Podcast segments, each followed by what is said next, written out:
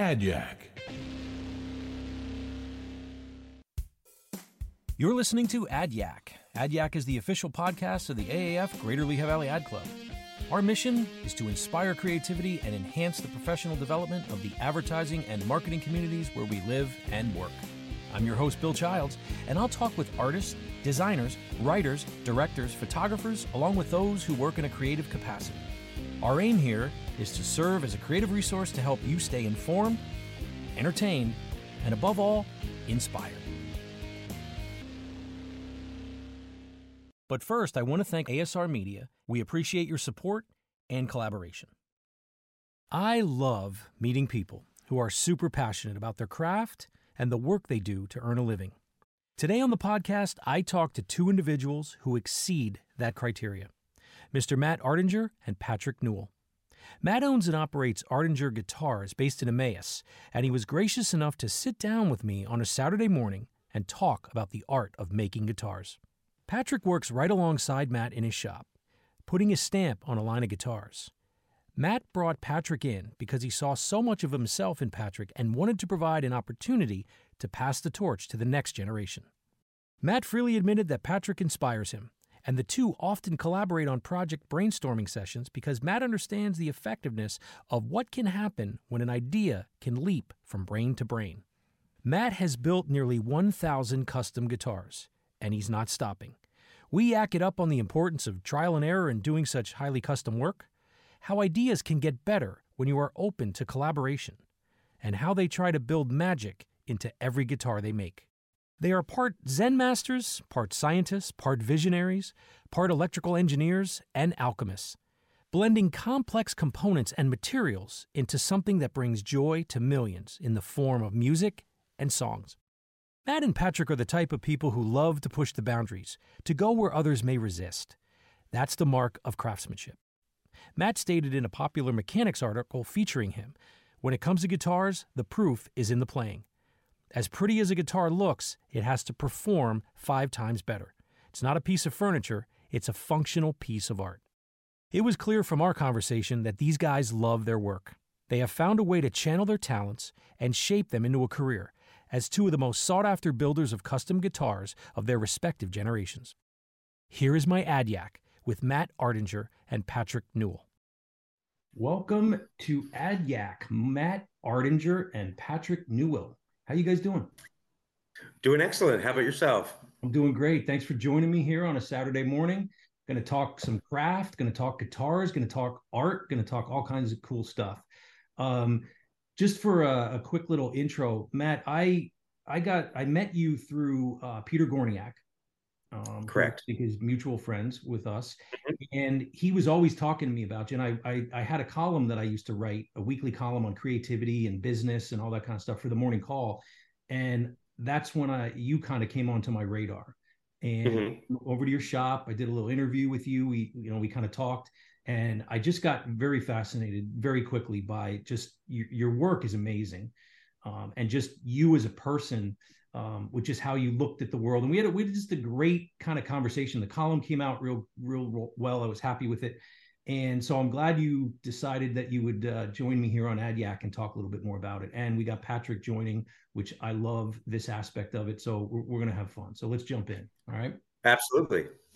All right. So what, uh, what got you into guitars? How did you, how did you end up with, you know, Uh, Artinger Guitars? How, how to walk me through that a little bit.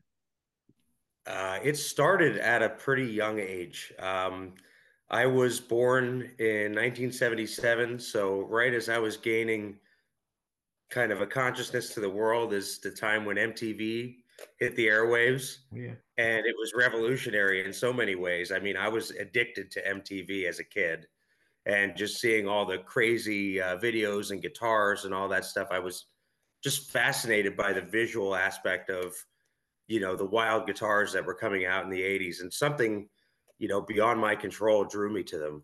So from that point on, I was a, one of the kids that would be drawing guitars on his notebooks in school and uh, trying to build guitars out of popsicle sticks and cutting giant air guitars out of cardboard.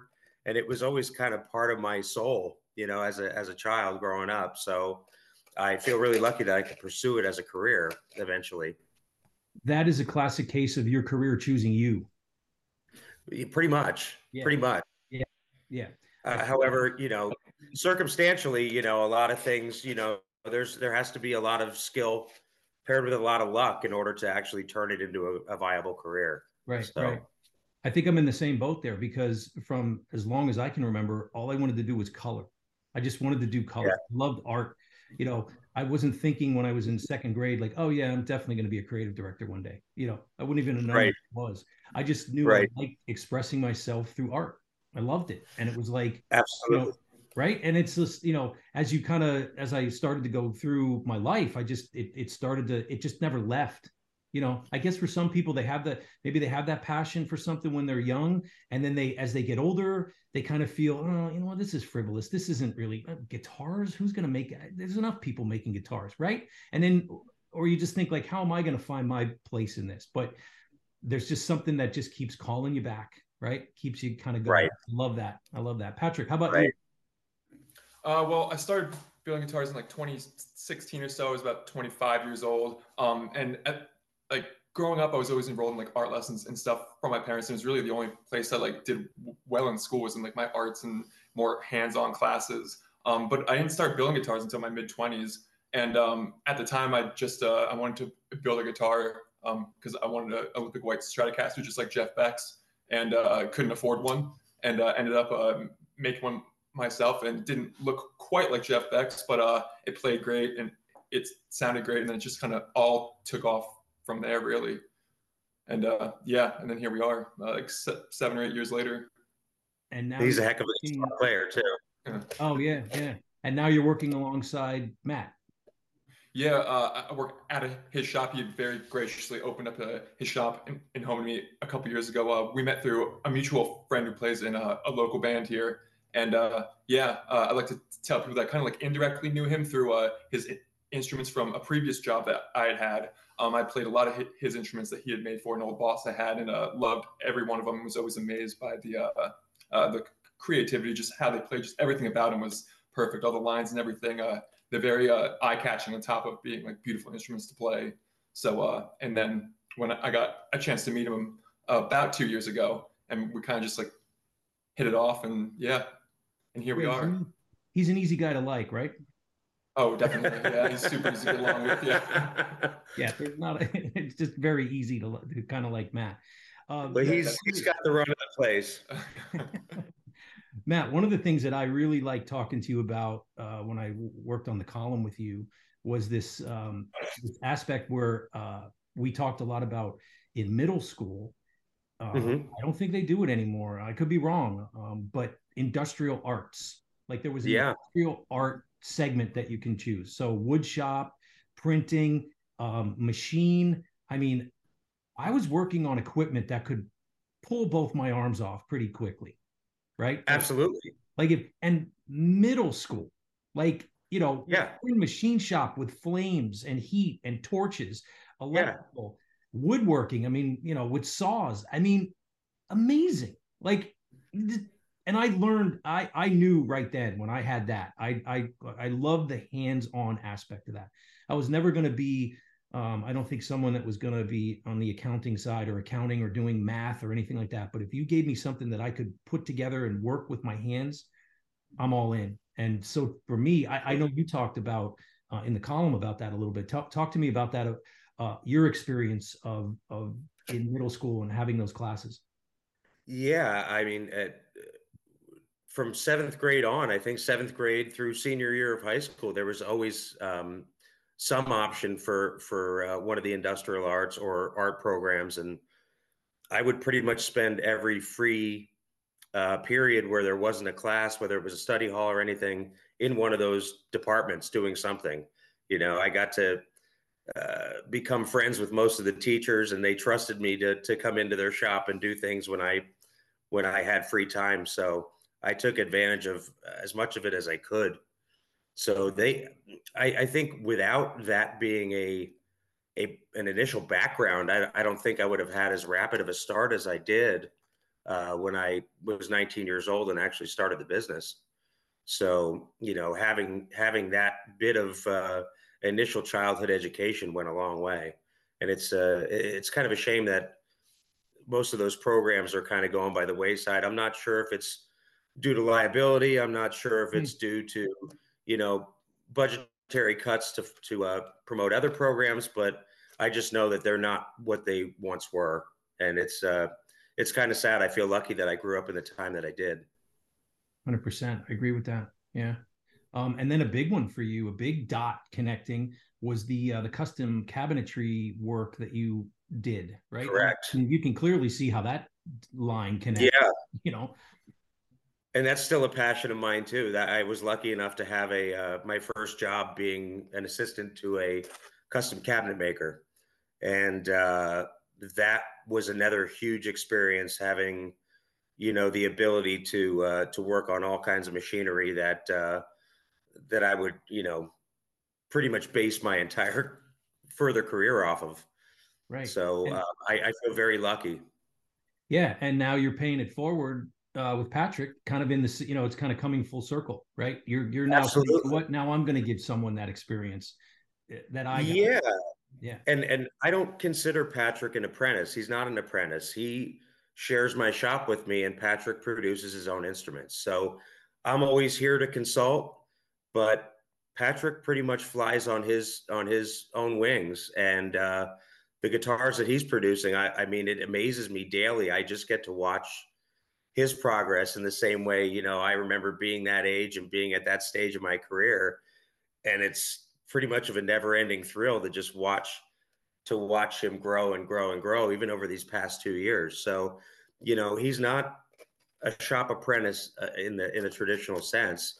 Um, he just shares my shop with me, and, you know, he's a person around that I'm inspired by, and we get to laugh and have a good time and, and just, uh, shoot the bull back and forth as we're working, which is something I'm not used to. I pretty much for twenty-six years, twenty-five years, I worked alone. So it's, uh, it's been a pretty extreme enjoyment having somebody else around. Patrick, you know what that means, right? It means you have to do what that. You got to, you oh, gotta pay us forward. Yeah, absolutely. Oh, I thought you meant that uh, Patrick had to make me disappear, so this would be oh, his yeah. shop, yeah. and he could work alone. No, you have to then one day when you get the chance to say, you know what, I'm going to pass the, I'm going to send the elevator back down, you know, to bring you guys yeah. to take care of that. I, I think that's awesome, and I know that I have tried to do that uh, in my career. You know, if someone, if if someone would call me a high school or a teacher back in when I was working at the Morning Call or an agency and say, you know, I have someone that's interested in this field, could they just come shadow you? I would always say yes to that, because I think sure. that, that's critically important. You know, it, it's, and it just feels good. You know, you, you want to, if someone has an interest in something you're doing, you know, share that knowledge openly. I wish, you know, absolutely. Yeah, I think. And how gratifying is that? You know, that if if somebody fifteen years later that you see has become a huge success points to you allowing them to shadow you, and that sparked their interest, and that that advanced them to where they are. You know, that's that's humbling. So oh. I I just I just hope to do the same for even more than Patrick. I I, I have a fantasy that uh, as a person with no children. Um, If eventually I could uh, open this place up to other kids that want to learn, um, you know, on an extracurricular basis, I would love to do that, just because those programs aren't available anymore in schools. And, you know, I think it would be, you know, a really fun thing to, to show kids, maybe not necessarily even about guitar making, but just about working with your hands. Yeah. So, you know, and that it's nothing to be afraid of. Not everybody has to go to college. And I don't want to say that in a negative mm-hmm. way, but you know, there's a lot of people that uh, work with their minds and their hands that do just well without, you know, having having that on their shoulders too. So, well, that's an interesting point, because a lot of what we've seen over the past couple of years, decade even, is that pendulum is starting to swing back um, because people are realizing they go to college, they get these degrees, and they're coming home, and you know, they're ending up in their parents' basement. Right, with with uh, a pile of debt. Mm-hmm. Yeah, and and and and a lot of kids that maybe went to college without an initial focus. They didn't even know what they wanted to come out with. Mm-hmm. So what's the point of going there just to get that degree if you don't even know what you're going to utilize it for? That's it's kind of a shame. Right. That's what I love so much about technical education, is that there's, these are the careers that, you know, in manufacturing, and, you know, you have, um, you know, art and welding and, you know, just precision machine, so many mm-hmm. really diverse, interesting fields that pay really well. And you can like take these classes in high school, and if you, if it catches your, your attention and kind of, you know, ignites your, your, your imagination, you're on your way. You know, there are absolutely coming out of the welding program at L C T I that, that are going to do quite well for themselves right out of high school. Absolutely. You know, yeah, absolutely. They're, they're hireable, as many of the programs are at, at L C T I. I mean, I'm one of them. I came out in nineteen eighty-three. I took commercial art. There were no computers. I didn't get computers till right. nineteen ninety-six, right? When I was working at the Morning Call. So all that, this is why I loved what I did, because my, my stuff had a, or my thing back in the day had a, had a, a hands-on aspect to it. T-squares, markers, um, mm-hmm. waxers, you know, very hands-on. It was like a craft of creating ads, where now, you know, sure. the, the, the Adobe programs make it so easy to kind of build an ad or right. a brochure or, or a billboard. And that's great. That's a tool. But I had to learn how to do it the old school way, the analog way, which meant mm-hmm. before I got onto the computer, I knew how to design. The computer just became a tool for me to do my job faster. Right. Right. Right. I, I guess I could associate it with uh, the days of analog tape compared to, uh, you know, using a computer to record music. You know, when you had to physically sit there with a uh, razor blade and slice pieces of tape together, that was a whole different animal. You know, computers eliminated that, but at the same time, the amount of skill that was involved in that alone is pretty incredible. I, one hundred percent. I try to bring that back in my class with a lot of sketching, a lot of drawing, a lot of thumbnails. You know, we'll get yeah. to the computer, but work out the design first. Work out what you're going to do on paper with a pencil. Figure it out. You know, do all do all your sketching, do your thumbnails, then we'll go to the computer. Um, right. So I wanted to ask, there's a lot that goes into obviously building a custom guitar. I mean, can you walk me through the different, some of the different aspects of like the things that you need? I mean, you have, you know, I'm not even going to try to to guess. I mean, you know, walk me through that, of, of all the, the different things that you kind of need to have a an understanding of in order to build a custom guitar. Well, I consider a guitar to be a conglomeration of puzzle pieces, and those puzzle pieces need to fit together in the right way sonically in order to have a well-balanced guitar. Let's say if you use a hard material for one aspect of the guitar, you need to counterbalance it with a soft material. If you try to go one direction with, let's say, the length of the scale, you might need to counteract that with something else. So it's always a kind of a yin to a yang balance. You never want to go too far off in one direction um, with materials or, or with a um, with a, uh, a view that the guitar becomes extreme in one direction or the other. You want to make it as as versatile as possible and uh, and as approachable as possible without um, without diverging off one direction or the other. So basically, by combining those puzzle pieces and then combining that with the proper electronics is what gives the full guitar its uh, its voice. What about the what about the finish? Um, the finish as far as tonally, or the finish as far as the process? The process, the the finish that goes on the guitar itself. Yeah, I mean that does, that does have an effect on the tonality of the instrument too, believe it or not. But um, that is something I used to farm out my finish work. Um, for many, many, many years. And I think it's as of just about two years now, I started doing my own finishing. I, I actually put up uh, a spray facility, and I start started to do my own. And uh, it's been an interesting learning curve, but I feel lucky that I've been able to get it down pretty quickly. But uh, it's a whole new animal for me. It's, it's interesting at this point in my career, completely starting blind on something and uh, and trying my best to get a hang of it. I mean, there's there's a lot of variables in finishing an instrument. You know, there's there's weather variables, there's moisture, temperature variables. There's a lot of little things that you don't expect. So um, it's been fun trying to keep up with it, but uh, it's my new passion now, is trying to really wrangle finishing as as uh, as best as I can possibly do it. Okay. Such a different skill set from woodworking too. Yeah, very it's, much it's so. Complete, yeah, it's com- completely different. There's different tolerances. There's different hardness of finishes. Uh, everything behaves differently. Um, it's completely different from woodworking. Yeah. Yeah. Sure. I mean, like the sanding and then the different finishes and then, we, right? I mean, it's oh, yeah. a whole other almost field in and of itself, right? And it's it's very time consuming too. I never really gave it the amount of credit that I should have over these years of just sending an instrument off and then getting it back how many weeks later, and it just looks like Christmas morning to me. I pick it out of a box and I get ready to put hardware on it and it's done. Now there's there's so much skill and time that goes into a proper finish that, and it can be frustrating at times, but at the same time, you know, it's really gratifying when it turns out well. Sure, sure. So Patrick, question for you. Um, what uh, what do you see yourself doing in this career? Like, where do you where do you want to take it? Uh, I want to take it as really as far as I possibly can. Uh, I want to. Uh, I definitely want to make a switch to this on like a complete full-time basis uh, at some point here over the next year or two. Because um, right now I'm I'm still very much part-time and doing other things to make ends meet and everything. But uh, uh, I view like Matt as like a, a really good template of, of like a person I or uh, a career tra- trajectory that I'd like to be at, um, especially when I'm his age and however many years, my age, fifteen years or whatever. Yeah, uh, yeah. Build as many guitars as possible for as, as many people as possible, and uh, yeah. So Matt, do you do you see yourself in Patrick?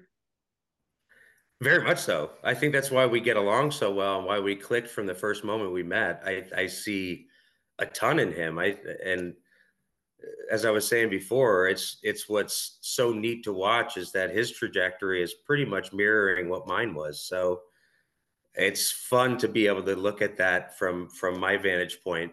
Now, being obviously older and and uh, in, a, in a little bit of a different spot, and I feel I feel really yet again fortunate that I have the ability to give him the space to to open his wings up. Yeah, it's important and really cool that you do that. Um, Much appreciated. Yeah.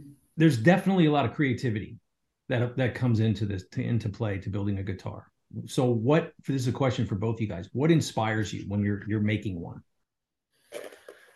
Wow, it, it depends on the project for me. I mean, I do, over the years, I've done a lot of what are considered to be theme type projects as well, rather than just, you know, regular guitars. So whatever the, whatever the core of that theme is could dictate the entire guitar in those ways. Otherwise, um, it's either what I'm seeing in my head from a, a perspective of things that I haven't done before, if I'm experimenting on something new, things that I haven't tried before, or, you know, just visually things that, uh, that I've never seen before, that it's like, man, if I could pull that off, that'd be pretty cool because I haven't seen that before.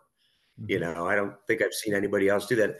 And it's, it's funny, you know, getting back to the two of us, I think our creativity is somewhat infectious towards each other because I've seen some things that he does. And just by nature, I start doing the same thing, and he'll see some things that I do. And just by, just by pure nature, he'll start doing the same thing. So it's interesting that we can kind of coalesce on that level subliminally. I find myself like not even realizing that I'm copying uh, a lot of Matt's uh, designs and shapes, but I'm just like drawing it. And then like, I'll, I'll look later. It's like, oh wait, like, he's done that before. And then it's like, it's kind of like a rush. It's like, all right, now I have to make it mine in some way, but also don't want to. What do you call it? Shame, shameless, shameless. Uh, yeah, shameless. Shameless uh, copying. Yeah, like, like pillaging or something. Shameless yeah, pillaging yeah, of my ideas. Of ideas. But it's the yeah. same way. It's yeah, the same exactly. way for both of us. We both do the same thing to each other.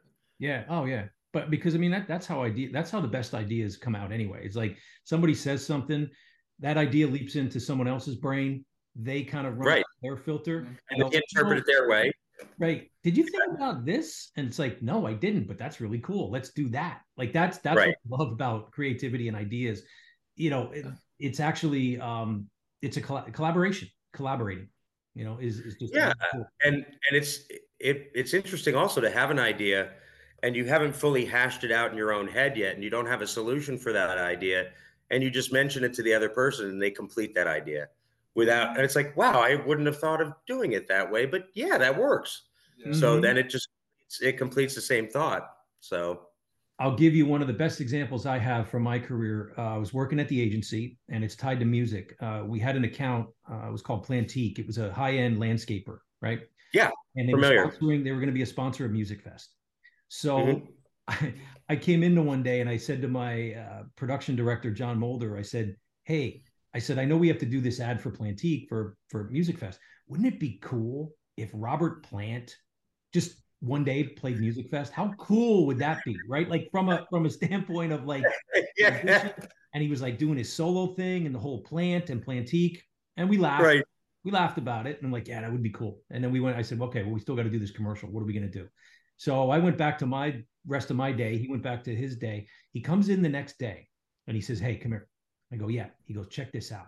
And he unfolds this piece of paper. And on this piece of paper are the names of bands. Now listen to this list and see if you can find the connection.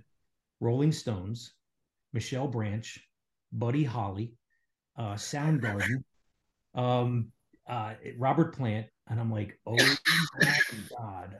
I said, okay, get the team together. So we pull the whole team together and we're brainstorming. And obviously we have the concept, right? So we have these band names that have musicians. The Wallflowers, that was another band. Right, right. Holly, Ollie, right? So we had the idea, but what we didn't have was kind of the bow on the package, you know, the bow. We had the box and we had the present inside, but we needed a bow. And at the very end of this brainstorm session, when it wasn't, it wasn't working, like we we couldn't figure out how to end it. Like what's, how does this commercial end? Right. One of the editors, Tony Zeno, just out of complete, complete frustration, just says, you know, it's kind of like this. Music's in their nature, and good landscaping is in Plantiques, right? And that's that was the that was the how we did it. So the commercial ran, and it was Robert Plant, Buddy Holly, Soundgarden, Rolling Stones, Michelle Branch, right? Music's in their nature, great landscaping's in ours. Boom, done. All from me just saying, wouldn't it be cool to have Robert Plant play Music Fest? Right? Mm-hmm. And, and that commercial, I'm telling you, when it ran with it, you could have edited that thing on iMovie, probably your phone. It was so simple. It was just Robert Plant, like the, the names on the screen, right? Black screen, yeah. White letters, and then the green was was the, the name. So Buddy, right. Soundgarden, Rolling Stones, right? And people watched it. People stopped because they almost thought that, like, oh, is this like a promo for next year's, you know, musical lineup? Yeah. It was timeless. You could run that for now, for the rest of the time that Music Fest exists. That's the kind of stuff that I love. Absolutely. Around, right? Absolutely. Where it's a collaboration. It's not just one person. Tony Zeno with mm-hmm. the ending, me got, getting it started, John Mulder with the list. We put it together, the music. It was, and every every word was on a second beat of a track. So it was like, doo, doo, doo, doo, doo, doo. It just, yeah. It just came together. And you probably get that a lot. What's that? I'm sure Plantique was thrilled. Oh God. Yeah. Are you kidding? Yeah. Yeah. And I'm sure you get that when everything you do to make that guitar comes together, you pull it out, you strap it on, and you, you strum that first chord. I mean, that, that's going to be magic. Absolutely. And What the other the other kind of magical thing is that sometimes instruments, you could plan things out to the nth degree and they'll still surprise you, you know, some in, in ways that you would never imagine. It's like, and, and not uh, not able to be necessarily easily replicated either. Mm. You know, for some mm-hmm. reason, you might have struck lightning in a bottle on this particular one, and you might chase that dragon the rest of your life because, for whatever reason, that one is the one you're going to remember the rest of your life and go, I wasn't even planning on this guitar being that one, but it turned out to be that one. Mm-hmm. You know, it's it's pretty ridiculous. I mean, there's there's only so much you can plan for when you're working with organic materials. I love that. I love that, that divine inspiration that happens, that, that just that, that touch of like, uh, you know, the spark of, of genius, that kind of. Absolutely. Right. And you're kind of yeah. like allowing that to happen. You know, you're not going, oh, this is the part where we add the genius. Can we get the genius part in here? You're just, you're no. doing your craft, you're working, you're just, you're, you're, you know, you're doing your thing, but that's the beauty of it, is like, you're, you're creating that, that environment to allow that to happen. Right. and just magically the stars were aligned. You know, it, like I said, it wasn't, most of the time it's not even intentional. It just happens. One of the most amazing. So that, when that does happen, it's it's pretty mind blowing. Yeah. You know? I had, I'll tell you this one, and I want to get your your thoughts on this, both of you. Um, I uh, I, I love. I feel like I could get, like, if I was going to make a pumpkin pie, okay, mm-hmm. I feel like I could get most of the ingredients, right? Like I could look up a recipe and, and kind of, you know, get most of the ingredients, but I feel like I could probably get it to ninety percent of what an amazing pumpkin pie could taste like, right? Mm-hmm. I'd get to ninety percent. You'd eat it, it'd be edible, right? But to your point and what we were just talking about with this divine inspiration, I had a piece of pumpkin pie one time at this restaurant down in uh, King of Prussia, that when I took the first bite of this pie, I had to put the fork down. I had to literally compose myself and just be like, okay, what what was that? What is that? Then I took the next bite and I, I it would get my, like there were like things firing in my brain that I wasn't expecting to experience. And that got me thinking, a lot of us can get to ninety percent, right? It's that extra ten percent that sets you apart. That's the craft. That's the, like, all the hours of like trying and failing or trying a new thing and it doesn't work and not giving up and then going back. And I wrote a column about that actually. And um, I, I, I wondered about the person that made that pumpkin pie had to be on a whole, they're on a whole other level, right? Like, and talk to me about, about how you kind of navigate that world of, of, of craft, of making sure, because like you said, you could do everything right, but you know, sometimes you just get that that that little thing finds its way in, that that magic finds its way in, and it's just like, whoa. Well, there there I can make an analogy, I think, that kind of sums it up without without saying too much specifically.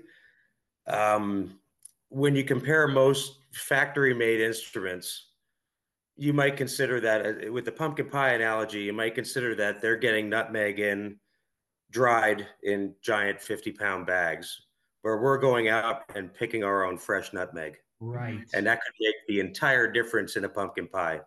So a lot of, a lot of those, you know, you could take that where you want to take it, but it's, I think the, the, that extra maybe ten to fifteen percent of attention to detail and product selection in what we do really makes a huge difference in, in the end result of a guitar. And I think it's very noticeable to a customer that picks one up. Yeah. That they just feel that it's different, you know? Yeah. Yeah. Just like in cooking and baking, where ingredients make like all the difference in the world, uh, in guitars, like the materials you use make all the difference in the world too. Mm-hmm. So like the woods you choose, how dry those woods are. And then like, while talking about inspirations, like sometimes the wood tells you like which one of your instruments it, it wants to be. And then also like the wood, it might have like an imperfection, but the rest of it's absolutely gorgeous. Then you have to figure out and you have to navigate that imperfection, mm-hmm. either like really like sell that imperfection as part of the wood, because it's not right. It's, it's, it's nature. It's not plastic. Like it, right. It's never perfect. So you can either either cut out that imperfection and then add your own cool little design element to it, or you can kind of highlight that imperfection too. Make but, it a focal point. Yeah, but mm. no matter what. Uh, nature offers a, a lot of inspiration, uh, at least to me too. Yeah. That's yeah. I, I think some of the most interesting guitars I've seen lately are guys that take pieces of wood that have natural holes in them, you mm-hmm. know, from bark or from damage or anything like that. And they'll use them as sound holes. Mm-hmm. You know, it's like, mm-hmm. it's kind of like a live edge table kind of approach to a guitar. You know, they'll just use what Mother Nature gave that piece of wood already and use it to its advantage, which is pretty cool. It's kind of like the you guitar know? equivalent of like a live edge table. Yeah. Yeah. Yeah. It's, pretty it's much. Awesome. Yeah. You know, I just realized this talking to you. Um, maybe you've known this already, Matt, but like you literally have art in your name. I do. That is true. that. that is true. It's already baked in. The name I, yeah, it's baked into the bread. It's right there. Just, I don't know if it's an advantage or a disadvantage. Am I going to live up to my name? You have to, man. It's your part. It's it's right there. I know. Matt Artinger. Sorry. Yeah. I get amused easily. um, so here's a question for you. Um, both of you. Uh, who's your favorite guitar player? Wow, that um, that's a that's a pretty difficult one. I would say my favorite guitar player is Steve Kimmock, uh, who was a former former member in the circles of the Grateful Dead, and uh, he's actually a Bethlehem native as well. And uh, I've been taking care of his instruments for about twenty-two, twenty-three years now, and uh, he is actually a person that's accelerated uh me as a as a person and me as somebody, the way I think about instruments. I mean, he is a very scientific type of soul when it comes to the playability and the sound of instruments, so he's taught me a lot.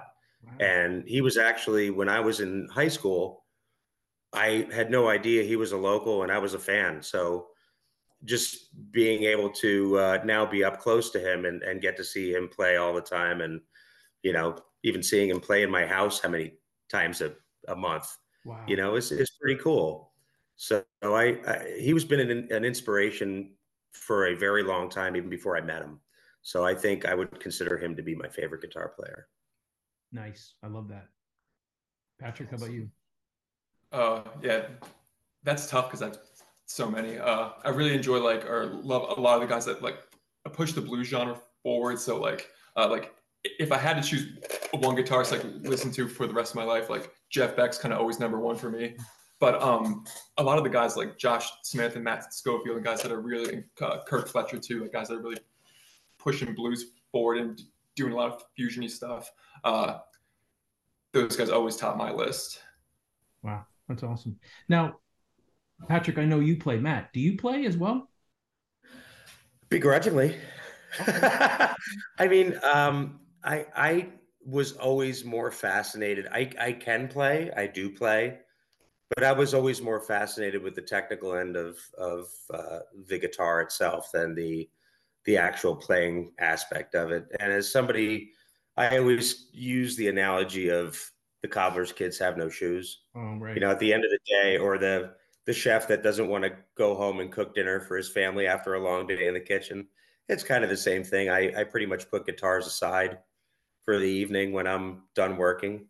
So they're not, um, you know, playing is not necessarily a hobby I I pursue very often, but I do play, yes. Okay, so it's around you, or it's around, you know. It's so, yeah, I mean, it's it's around me daily. I mean, I, I play during the day when I'm working on instruments, mm. you know, if you're Uh, doing repair work and setting things up and doing things, you're you're playing without even thinking about it. So, you know, there I'm pretty much playing every day, but I'm not pursuing it as necessarily uh, something I, I want to do when the workday's over. Okay. Well, what's the, what's, uh, you know, again, this is another difficult question, I think, but what's, what's the yeah. average time it takes to build a custom guitar? It can be anywhere between three to five months, okay. I'd say safely. I'd say safely. I mean, it could go faster. It could be slower. It just, it depends on, it depend. Well, now that I'm finishing myself, it depends on weather factors. It depends on, you know, how easy or hard the finishing process goes for that particular instrument. Um, depends on how many other instruments are on your plate at that time, whether you're getting things done um, all at the same time with a batch of instruments or whether they're all in different stages. Right. So, I mean, if, if you were really, you know, had your feet to the grindstone, you know, it could be done quicker, but that's the average where it's a comfortable build for, for me at least. Okay. How are you, how do people find out about you? How do, is it, is it just word of mouth? Do you do any kind of marketing or advertising? And like, how do you get the word out? Well, you know, the, I think, as you know, probably pretty well, the world of, of marketing and advertising has changed dramatically in the past ten years, um, where once, you know, it was all about hard, hard copy magazine advertising and things like that. It's no longer that. I think social media is really where people are getting the best bang for their buck anymore. Um, and I feel, I know Patrick probably is a better person to ask about this, because I think with my career, things are kind of rolling at their own pace at this point. I think that I have enough instruments out there and enough you know, at least uh, recognizability that that there's always going to be hopefully some workaround. But uh, for him, I, I'm curious as to how he's going to approach the whole advertising angle, mm. because it's just a whole new ball game, and he's pretty much starting from scratch. So right. I'd be curious to know. I mean, yeah, I'd be happy to tell you, like, the way I, I approach it right now is I have a, a bunch of social platforms that after I, I finish an instrument, I snag a whole bunch of pictures, edit them accordingly, and then um, I hit um, kind of like the, the big two, like Facebook and Instagram. But those haven't been like um, crazy successful for me. Um, where I've found uh, the most success is by um, I narrowed down like the top ten like relevant subreddits on Reddit, okay. and I start kind of tactically putting my work there, and then I try and time it when like engagement's going to be the highest as well. Like I'll figure out like, all right, like it's like a Thursday night at six p m Like everybody's on Reddit at this time, so like the odds of, of my work hitting there, and then getting enough upvotes to start building backlinks and everything, and um, uh, start potentially uh, hitting the Reddit front pages like at this time. So I'll try and tactically time uh, my post too, and sometimes it's really successful, sometimes it's a bit of a miss too. But um, uh, really, almost every guitar I've sold at this point has has come from um, people like, oh hey, like I saw you on the like r slash woodworking on Reddit, or I saw you on r slash luthier on Reddit. And um, that's kind of been a, my tactics so far. I definitely get the highest uh, amount of like inquiries on my work through uh, what people see on Reddit. Okay, well, I'll give you a big tip. People mm-hmm. don't buy what you do, they buy why you do it. It's not about what anymore. It's about why. Mm-hmm. It's your story. It's it's it's the Apple computer. You know, Steve Jobs, Steve Wozniak in the garage. They wanted to build a computer that was for everybody and easy to use. That's their story, and that's what their marketing carried through. So, you know, we all have the, our whys. You know, why we do why do yeah. we do things? Why do we do what we do? Um, so think about that. You know, in terms of like how maybe you do some of your your messaging is like tell that story of why you do that, because people, you know. People want that ten percent, that that extra ten percent in that pumpkin pie, like the way you described with that, yeah. that that nutmeg that you grow or you go out or however nutmeg grows, and you know you're kind of you're you're yeah. you're taking real attention to that one small tiny detail that most people pass over, but it makes a difference. Mm-hmm. Absolutely, you know what I'm saying? It's and yeah. it really doesn't matter so much what platform you're on, as long as you're you're you're telling that story or you're constantly. You know, and with your, your, you know, with guitars, I mean, it's so visual, right? It's just such, it, it show the work, you know, it, it, can, it comes through like looking, I mean, Matt, when I saw your guitars in your shop, I mean, they were jaw dropping, you know, I felt like I was in a museum, and, and they're just like, so reverent, you know, just like, my God, look at these things. And then, and then they're, when you think about when you make something that you then put out into the world and it goes out, and then its job is to like bring people joy, right? Like it, yeah. It's like, I mean, that's the whole other side. It's getting all Zen, but like, you know, it's, it's, it's gonna, the, the sound that's going to come out of that instrument is probably going to help somebody deal through a tough time, get through a tough time. Sure. Mm-hmm. Or the loss of a loved one, sure. or, right. I mean, isn't that kind of, that, that is, that's really cool. Absolutely. And, and, you know, I think we can both say for certain that our passion is built into every instrument we make, and it shows because we, you know, we're probably, I, I would say ninety-nine percent of uh, guitar makers will say they're their worst critics. So mm-hmm. we're hypercritical about every little detail of how we present our craft. So at our own mental expense. At our own, most of the time, yes. Well, but you know, we an artist, so yeah, yeah, doing the club. Yeah. But you can definitely tell that our our complete and utter passion is built into it, yeah. which I think kind of puts you know handmade instruments a a cut above you know what you'd buy on a shelf. Yeah. So have you had that experience? Obviously, where you a guitar you've built, you know, played on an album or was on an album, or you know, do, do you know that? Yeah. Okay. Yeah, many, many, many. And what's weird is that I mean, I won't get into specific names, but mm-hmm. uh, just being around for you know twenty-six years now. Last year was my twenty-fifth anniversary. I have seen guitars on television. Things like that, guitars that I didn't even sell to certain people. Oh, right. They bought them used. And and it's like, wow, okay, you know, because I there's close to a thousand of them out there right now, you know, so I don't necessarily know if any of them change hands or when they change hands, but I've been pleasantly shocked at certain points in time when I've seen my instruments out there that I didn't sell to that particular person, but they have it. So they obviously know what it's about. So that's, uh, it's pretty surreal. Do you have a, a, a marking or something that appears somewhere to let? My logo, my logo is on the headstock, and, and pretty much okay. my, I can, as as a proud father of, of guitar children, I can pretty much tell one of my guitars from ten miles away. you know, you so know a, what's yours. So a thousand guitars. Yeah, pretty close. How many years does that represent? twenty-five years. Wow. Hmm. And I would five years, and obviously I've slowed down quite a bit. I, yeah. in my younger years, I was a machine, you know, a human machine. I was making a lot of guitars, and I don't know how I did it. You know, and we we always think that we're going to be invincible when we're young. Mm-hmm. You have to get four hours of sleep per night and still get up at seven in the morning, go to a concert, you know, build twelve guitars, go to another concert, get up at you know seven in the morning. I can't do that anymore. I'm starting to slow down a little bit. But I think the good news about that is that I'm concentrating more on, on projects that really pique my interest rather than just, you know, making every guitar that's available to make. Right. So I think that was my growth phase. And now my phase is to really, really fully, fully hone my craft to the absolute best I can.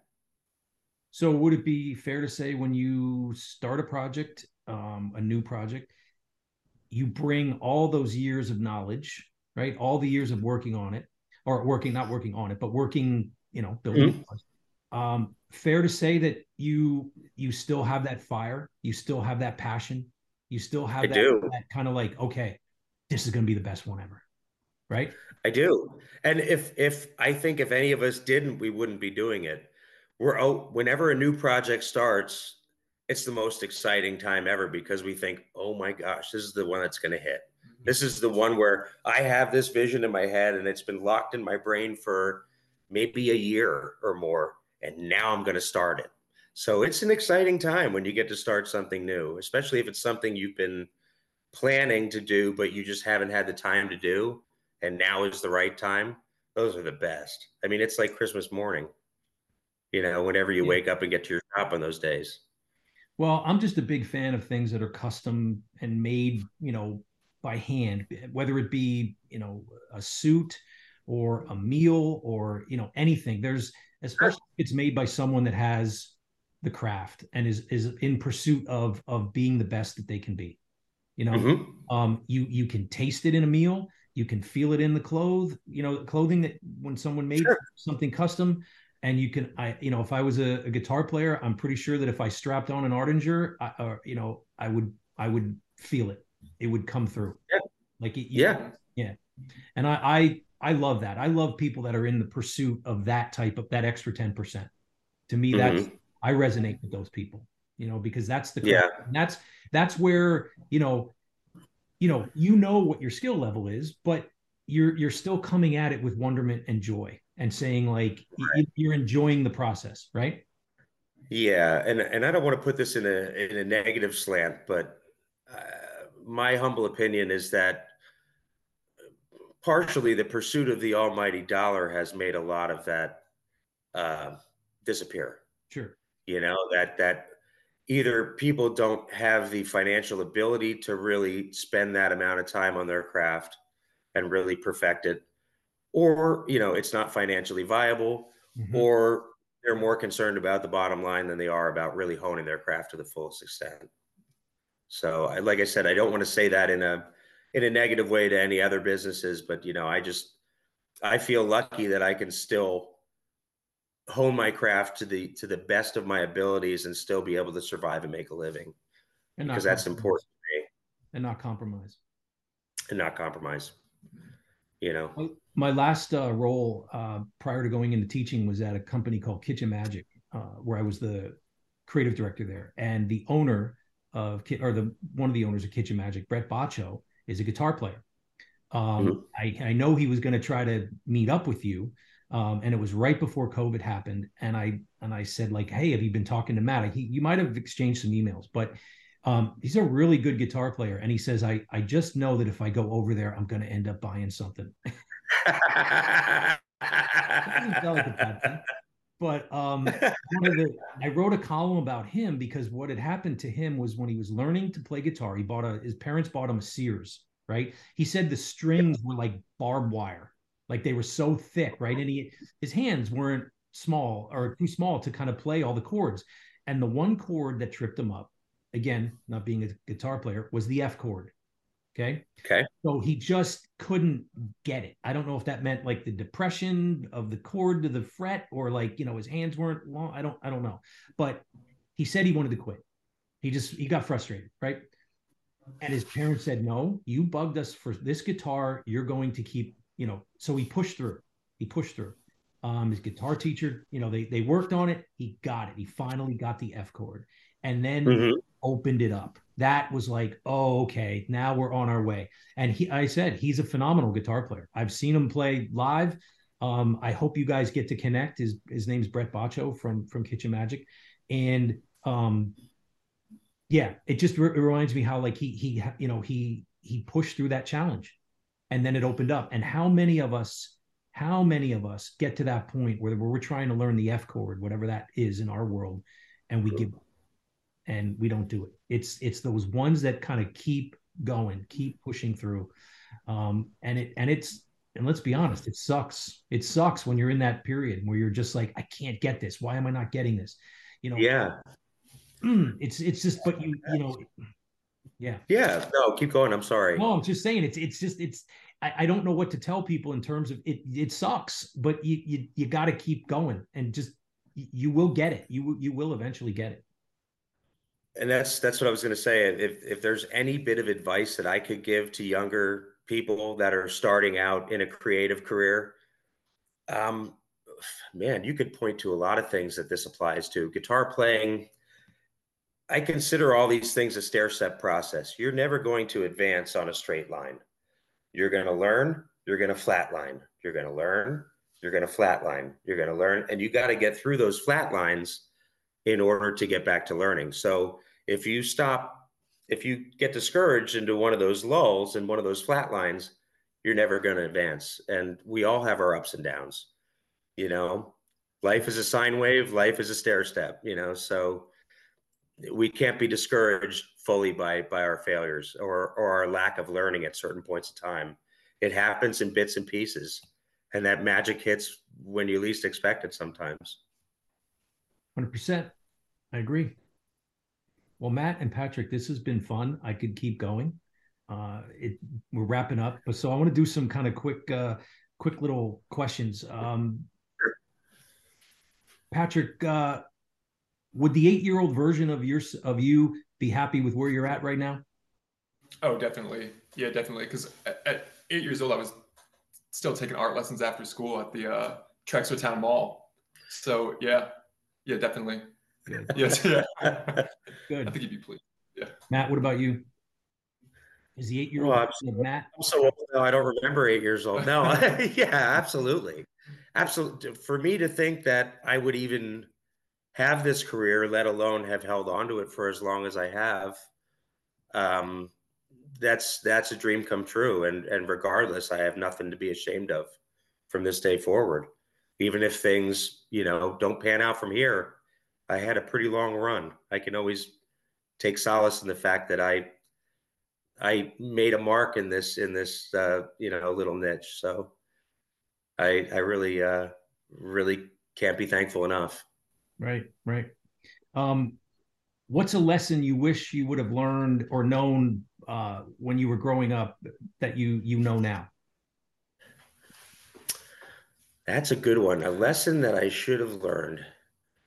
Probably, I would say probably to save more money when I was younger. When I was younger and things were hitting on all cylinders, probably to save a little bit more money. Mm-hmm. I think that would have been a valuable thing. Patrick, what about you? Man, mine would probably be like, I still struggle with this now, but like mistakes are gifts. And uh, yeah, the more you make, the better off you'll be in the long run. Wow, so you yeah. know that already. I took yeah. fifty years. I took took me fifty years to learn that one. I'm serious. I wish someone would have told me growing up, hey, if you want to succeed, get comfortable with failure. Mm-hmm. Oh, sure. Right? I, because that runs so counter to what, what we learn in school. Nobody wants to fail. Nobody wants to or give the wrong answer, right? But that's how learning right. happens. You have to be willing to put yourself in a situation where you're not one hundred percent confident or comfortable. You try it, you fail, you learn, right. you move on.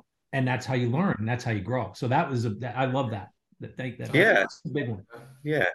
And not many, not many instructors tell you, I don't care who you are, or what you do, you're eventually going to fail. Mm-hmm. So just be prepared for it. You know, not everything is uh, an upward trajectory. So it's all about how you handle it. Yeah. And it's, it's, they, they, they actually, failure and success actually need each other. It, sure. Each other. They're not mutually exclusive. They're not, they shouldn't be put into, they don't, we don't get taught that. You know, we we just right. sad. We just don't get taught that in school. So unless unless you're using the lessons that you've learned in in making mistakes, there is no success. Mm-hmm. If somebody that just has constant success, I don't consider that success. I consider that potentially delusion. You know, I think you have to learn from your failures. I wonder how many so. of those pumpkin pies got tossed in the garbage that just didn't work out right. Right? Of course, lot, yeah. of course, yeah. Because maybe somebody was using that uh, dried out nutmeg at first until they got their own. Right, right. You can bring craft into anything if you if you care and you you you you know oh, yeah. you do something other than be just like everybody else, right? Yeah. Find that craft that you can bring in, and I, and I think it can be you can do it in any really occupation, really, if, as long as you that passion is there, that fire is there, and that willingness to kind of do something extraordinary. Set sure. up an environment, right? To let that magic creep in, which is like, you know, catching lightning in a bottle. I've been a part of it in advertising campaigns as well. Um, and it's just, it's, it's one of the most unbelievable feelings to when, when that, when absolutely. that happens, you know? Absolutely. And that's when I know, okay, I'm in the right place. I did, I made the yeah. right place. This, because it just resonates so deeply within my soul. Absolutely. Yeah. So if um, we people wanted to check out your your work, what's what's your website? My website is w w w dot artinger guitar dot com, A R T I N G E R guitar dot com. Patrick, what about you? You still uh, kind of? Yeah, my website is w w w dot newell guitars dot com. That's N E W I L L, and that's guitars, uh, plural. See, already has a website. Yeah. Does I, can I tell you a quick story? You know when I built my website, sure. I built my website um, while I was laid off and going through a divorce. Not the time to do that, but I had to. Right. It was out of necessity because I realized as a creative director, I'm too. I'm busy helping everybody else do their work. You know, get their right shoemaker's children, and I had to sit down and I realized I can't be sending these huge files to these agencies to try to get a job. They're going to be like, what, what are you doing? What, where's your website? Oh, so good for you, Patrick, for having a website now and not waiting okay. and just, you know, keep, you know, gathering those images and, and all that kind of stuff for, to tell those stories in the future for your stuff. So that's good. Absolutely. That's awesome. Gentlemen, this was awesome. Thank you so much. You, you, you've given me uh, so much great stuff. I mean, I, I knew this was going to be fun to talk to you, Matt, and I'm really glad I got to to meet Patrick. Um, please continue on with with what you're doing, Matt. I love, love, love that you're you're you're sending the elevator back down. I shouldn't be surprised. You're that kind of guy, um, and it's just you know you're you're very gracious with your time. You were with me, you know, just awesome. And and I continue success. Um, and I just, I'm, I'm definitely going to be following Patrick. And, and oh, thank you, you so much. Thank you. It's been a pleasure. You guys take care. All right. You too. Thank you. Keep keep after that craft, man. Keep after that magical, that magic. Keep putting that magic into that into those instruments, because there's people out there that need those songs played so that they can help fix what whatever they're going through. All right. You bet. You bet. Guys, take care. Thanks Thank you so much. All right, Ad Yackers. Hope you enjoyed it, because we have many more great conversations planned and guests lined up ready to yak it up. Ad Yak is sponsored and produced by A S R Media. Theme song was written and performed by Dan Ross. Ad Yak is the official podcast of the A A F Greater Lehigh Valley Ad Club. Stay hungry, stay humble. Till next time. This episode of Ad Yak is rated O for, oh man, that was good.